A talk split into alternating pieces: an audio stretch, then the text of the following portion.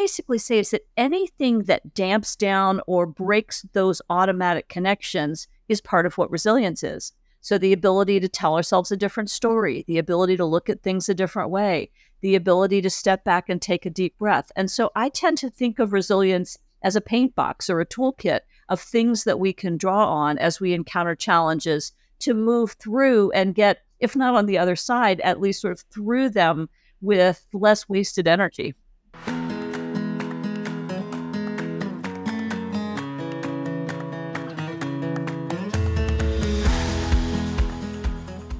In her book, Conversational Intelligence, Judith Glasser wrote, "To get to the next level of greatness depends on the quality of our culture, which depends on the quality of our relationships, which depends on the quality of our conversations.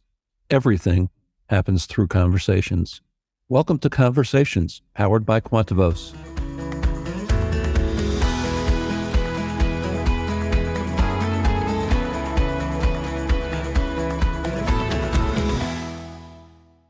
Welcome to this episode of Conversations. I'm Brian Gorman, your host and a coach here at Quantuvos.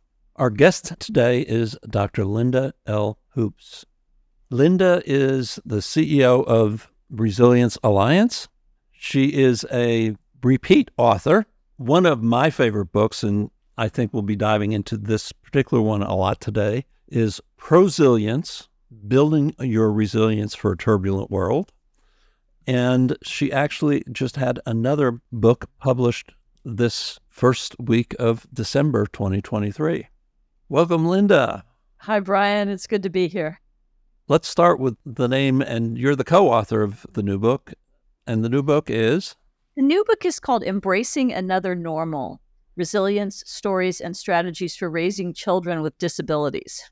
And this is the first of a series. This is the first of a project that I'm working on to take resilience, which can be very abstract for people, and ground it in specific interests, communities, groups, and each one is co-authored with someone who's an expert on that thing. So my co-author, Chris Burbank, is very knowledgeable about parenting children with disabilities and does a lot of coaching for people in that situation. So she brought that particular set of challenges to the table, and then we worked together to talk about the strategies for resiliencing your way through those challenges. Linda, you have been living in the world of resilience, I think, longer than I've known you, and I've known you for several decades. It's true. What brought you into this field? I got started in resilience. So my background's in industrial psychology. And so after I finished a few years as a professor, I went to work for a consulting firm in the organizational change field as their research director. One of my mentors is Daryl Connor, who's in that space, who you also know. And as part of that, they were trying to understand why some people move through organizational change more easily than others, and had done a literature review, which I then built on to explore some of the things that help people move through change well. And so that's how I got started. And you're still doing it. I'm still doing it. And I want to jump forward because you have literally researched this. This is not a, what does the literature tell us, or, you know, what do I think based on what I've seen? You now have a database of how many? Probably 200,000 or so people. And it looks very specifically at what you refer to in your book, Prosilience, as the resilience muscles. Let's start with a very simple definition of resilience. I think of resilience as the ability to maintain high levels of effectiveness and well-being while facing high levels of turbulence and disruption. One of the things that I really caught my attention in Prosilience is resilience is not necessarily bouncing back. Absolutely. What is it? Well, so one of the reasons I coined the word prosilience is that I think that there are some things that we can do to prepare ourselves in advance, intentionally or not, for facing challenges.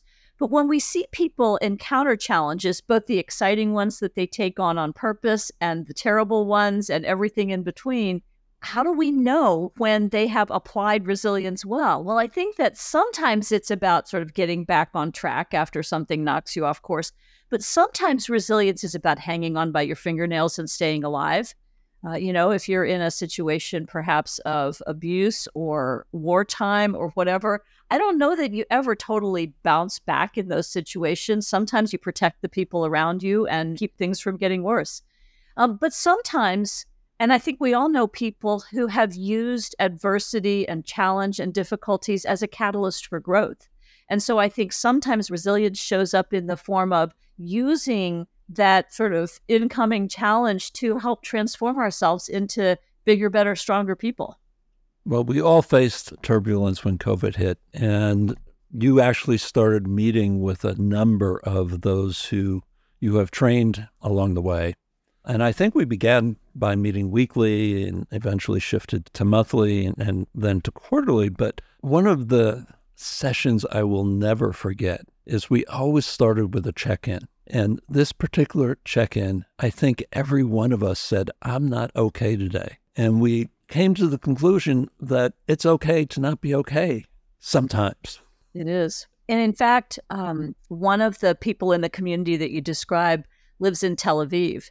And at our last quarterly call, she described some of the not being okay after the events of October 7th that took place in her part of the world. And, you know, and we had a great discussion about the fact that sometimes you just can't bring some of these muscles to bear right away. You know, one of the resilience muscles that we talk about is positivity, which is not just about everything's all sunshine and rainbows. It's more about choosing to focus on what's going well, what's going right, what the hope is, what the possibility is. And she was saying that that just wasn't available to her in that moment. And so we had just a really good discussion about the not being okay sometimes. Let's make resilience real for our listeners. You talk about a resilience process in the book. Could you just give us a high level what that process is? And then I want to dive into some pieces of it. Okay. It starts with the idea of a challenge. So a challenge is anything that we encounter that calls on our physical, mental, emotional, and or spiritual energy to move us closer toward where we want to be, toward that well-being or productivity. And there are a number of tools that we use as we encounter those challenges to use our energy effectively and get the outcomes that we talk about. And I talk about 4 building blocks there, but in particular, the resilience muscles that you referred to are tools that we use to help apply our energy most effectively to solve problems, to adjust ourselves to situations, to figure out how to move our way through. And I tend to think one of the things that's not as present in the book, but is something I've been thinking about a lot lately, is this idea of energy spirals. I ran across a really interesting research paper by some psychologists who basically reject the notion that resilience is a thing or a thing that we have or a personality characteristic. And they talk about it more as anything that helps us break up those automatic things where we feel awkward, so we get a knot in our stomach, so we get worried, so we start to feel fearful. And those things can happen without our conscious awareness. We can get into spirals that can take us into depression and chronic anxiety and so on. And so what they basically say is that anything that damps down or breaks those automatic connections is part of what resilience is. So the ability to tell ourselves a different story, the ability to look at things a different way, the ability to step back and take a deep breath. And so I tend to think of resilience as a paint box or a toolkit of things that we can draw on as we encounter challenges to move through and get, if not on the other side, at least sort of through them with less wasted energy. I want to go back, Linda, to that it's okay to not be okay. I remember very early on, I think, in the evolution of the resilience assessment that I think we were working together at the time, and I had administered the assessment to a number of people at a particular client organization. And the assessment scores on percentiles. One individual in particular had an extremely low score. And I sat down with him and he was shocked. He said, I'm very resilient. And he started giving me examples of how he was resilient and how resilience had shown up in his life. And then he said something to the effect of, it's just right now, a week ago, my wife was diagnosed with cancer. And you and I talked about it at the time, and it was sort of a gas tank kind of indicator.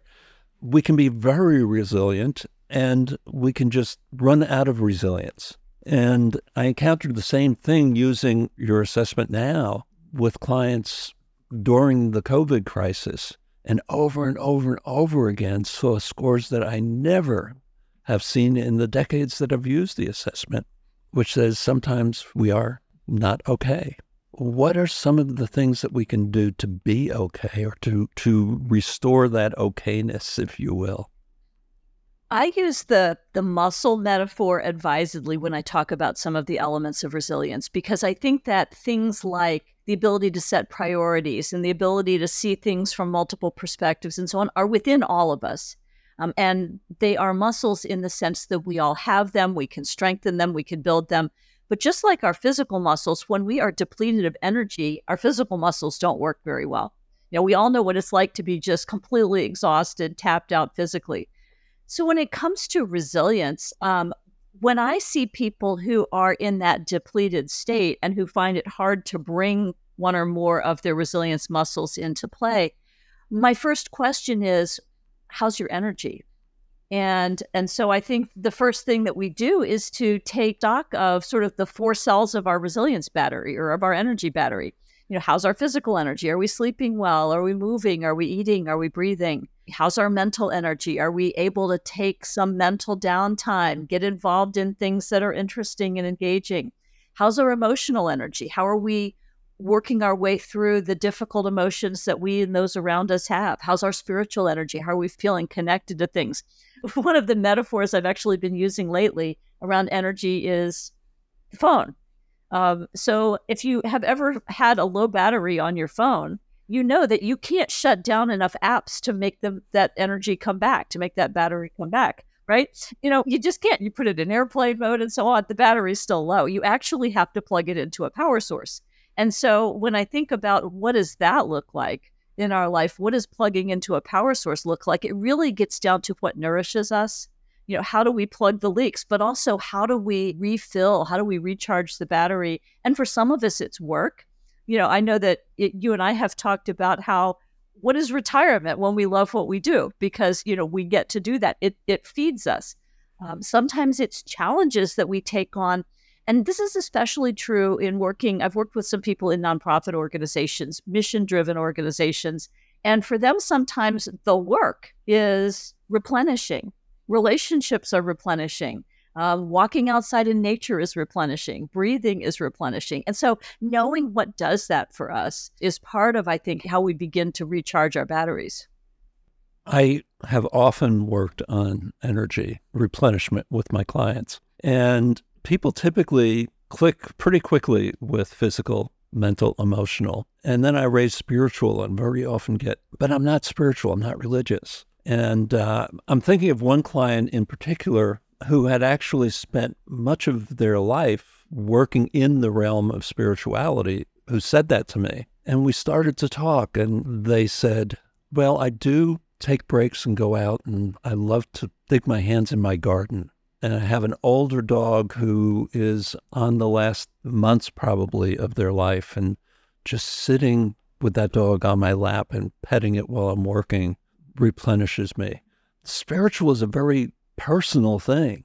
And in some way or another, I think it's there for us if we, you know, for some people it's I meditate or I do yoga, or it's, again, I had one friend that I coached who in his relationship, when he and his partner would come together, no matter what they had been doing, when they would get together at the end of the day or one came home from a trip or another, they didn't say a word. They sat down, looked in one another's eyes, held hands, and breathed together. Wow. And they breathed together until all of that negativity that had been building up was gone. And then they would talk. So spiritual energy is a part of what fuels our resilience. And no matter how you think about spirit in your life, it's there. It's true. You know, it's funny. People shy away from that word. And yet people have very little trouble with the notion of finding your why. And that's part of spiritual energy. It really is this idea of what am I about? Why am I here? What is my purpose? What am I part of that's bigger than me? And so I think you're right. I think we need to find ways to acknowledge the deep individuality of that, of what spirituality is for people. And maybe that's part of the challenge, because we'll take physical energy. You know, we all typically know what eating healthy means. We all understand the importance of exercise and getting sleep and so forth. Spirituality is a much more individually based energy, I think. Prosilience, proactively building your resilience. Where did that idea come from, Linda? Well, it kind of started with the idea of muscles, right? You know, if you start to think about these things that we do that help us move through change and challenges and all of that, it then you combine that with the notion of, let's say, a growth mindset, you know, the idea that we are always becoming. And it sort of leads you to the place that says, we don't have to wait until challenges show up to start to build these muscles. Of course, the corollary to that is that we actually need some challenges in our life to build the muscles. We need something to practice on. But the idea of it was really just, I can get stronger at this. These are things I can learn. These are things I can practice without specifically knowing exactly what the challenge is. We just know life's going to bring more, right? Very few lives come with no challenge. And so the word just sort of came into being. You said something that sparked a thought in me. There's the parents who want to make sure they're protecting their kids from the tough things in life. How healthy is that? As you can probably imagine, it's a double-edged sword. Part of the job of a parent is, I think, to make sure that your child is safe. And yet, there is, in the latest book that just came out, one of the things that Chris introduced into the book that I love is the idea of the dignity of risk. That we need to allow our children and the people around us the dignity of taking some risk, because it's part of what makes us human. It's part of what helps us grow. And in her context, specifically around children with disabilities, sometimes it's even more difficult because we sort of feel as a parent that we have a much more protective role. And yet she tells some great stories of how parents have encouraged their kids to take risks that are just enough of a stretch that it will help them grow, but not to the point where it puts them in danger. And I think we all do it that, or need to do that with each other all the time. I think leaders do it with followers. I think, you know, parents do it with kids, partners do it with each other.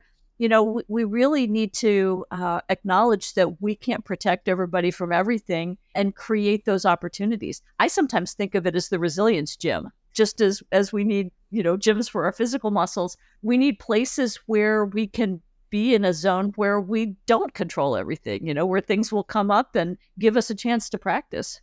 You mentioned earlier growth mindset. I think of resilience as a sort of growth mindset course of study, if you will, because clearly your research 20 or 30 years ago had a seed, if you will, of truth in it compared to what we now know. And I think all of us have room to learn and grow around developing our resilience. I think we do.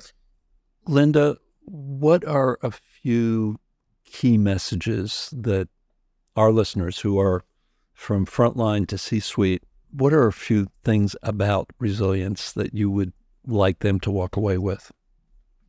First of all, I would say you're resilient. We all are resilient. Think about all the challenges you have overcome in your life. Think of all the things you worked your way through. And sometimes resilience is about recognizing that, being able to tap into that past experience. The second thing I would say is resilience is a team sport. We don't have to do it alone. So the muscles that we talk about, they're positivity, confidence, priorities, creativity, connection, structure, experimenting. These are specific tools we can learn. They are things that we can practice. They are things we have within us that we can develop, but they're also things that people around us bring. Other people have physical, mental, emotional, spiritual energy. And if we can connect with them, we can be stronger together than we can be individually. There's also this magical thing called co-regulation. So in the Prosilience book, in addition to the 7 muscles, there are a couple of other building blocks. And one of them is the ability to bring ourselves to a state of calm, to self-regulate, if you will. And humans are built to do that in partnership. So, you know, your story about your couple who came home and they were co-regulating. They were bringing each other to a place where they could feel calm and centered and able to think clearly and to tap into all of themselves. I think that building of community, that building of relationships is another really important piece. When we talk about team, different team members have different strengths in terms of their capabilities, their skills. They also have different strengths in terms of their resilience muscles. How does a leader, whatever that may mean, intentionally draw out the resilience muscles of the team members to make the team more resilient? That's a great question. I do tend to say that leader resilience is contagious. So one of the things that leaders can do is to model resilience, is to model taking care of their energy, is to model flexing some of these muscles. I think also I'm kind of a big fan of having a shared vocabulary, which is one of the reasons why I put a framework together to be able to all name things in a similar way so that we can call it out for each other and practice together. And then I think that leaders create cultures. They create systems and structures. So I'll give you an example. One of the resilience muscles is experimenting, and that's about trying unfamiliar things, taking some risk. You've probably seen organizational cultures where taking risk is applauded, supported, encouraged, learning happens. You've probably also seen cultures where taking a risk, especially if you fail, is not something that you really want to do because you can't do that. And so one of the metaphors I use is in some cultures, trying to flex your resilience muscles is like sitting in the middle seat of an airplane, right? You can't move. You're right there. You can't bring your positivity to the table. You can't set priorities because the answer is just, I'm sorry, you've just got to do all the 100 things that are on your list. And so I think leaders can create an environment, they can model, they can encourage people's development, they can encourage collaboration across the different strengths that people have. And again, underlying that perhaps is a shared perspective on what we're talking about in the first place. Last thoughts to share with our audience, because I know you and I could go on forever, but our listeners probably can't. There's been some backlash against the idea of resilience lately. You know, people are saying, don't do resilience training. You know, don't bring that to the table. People don't want to be told that they need to be more resilient. They just want less crap to deal with. And you know, I get that. I think that creating an environment that's toxic and non-trusting and so on, if we have that going on, we don't want to come to people and say, here, I've got some great resilience stuff for you. And yet, I think that whatever we learn about dealing with challenges in one zone transfers to so many other zones. You know, I started with organizational change, but I'm now interested in how people deal with, you know, aging parents or challenges outside the workplace, serious illnesses. So I think that this is a portable set of skills. And I think that there is nothing bad about learning to deal more effectively with the challenges that we face, even if we want fewer of them. I have nothing to say to follow up on that, Linda. Dr. Linda L. Hoops, author of Prosilience, president of Resilience Alliance, and an advisor for us here at Quantuvos. Thank you so much for this conversation. It's been a treat.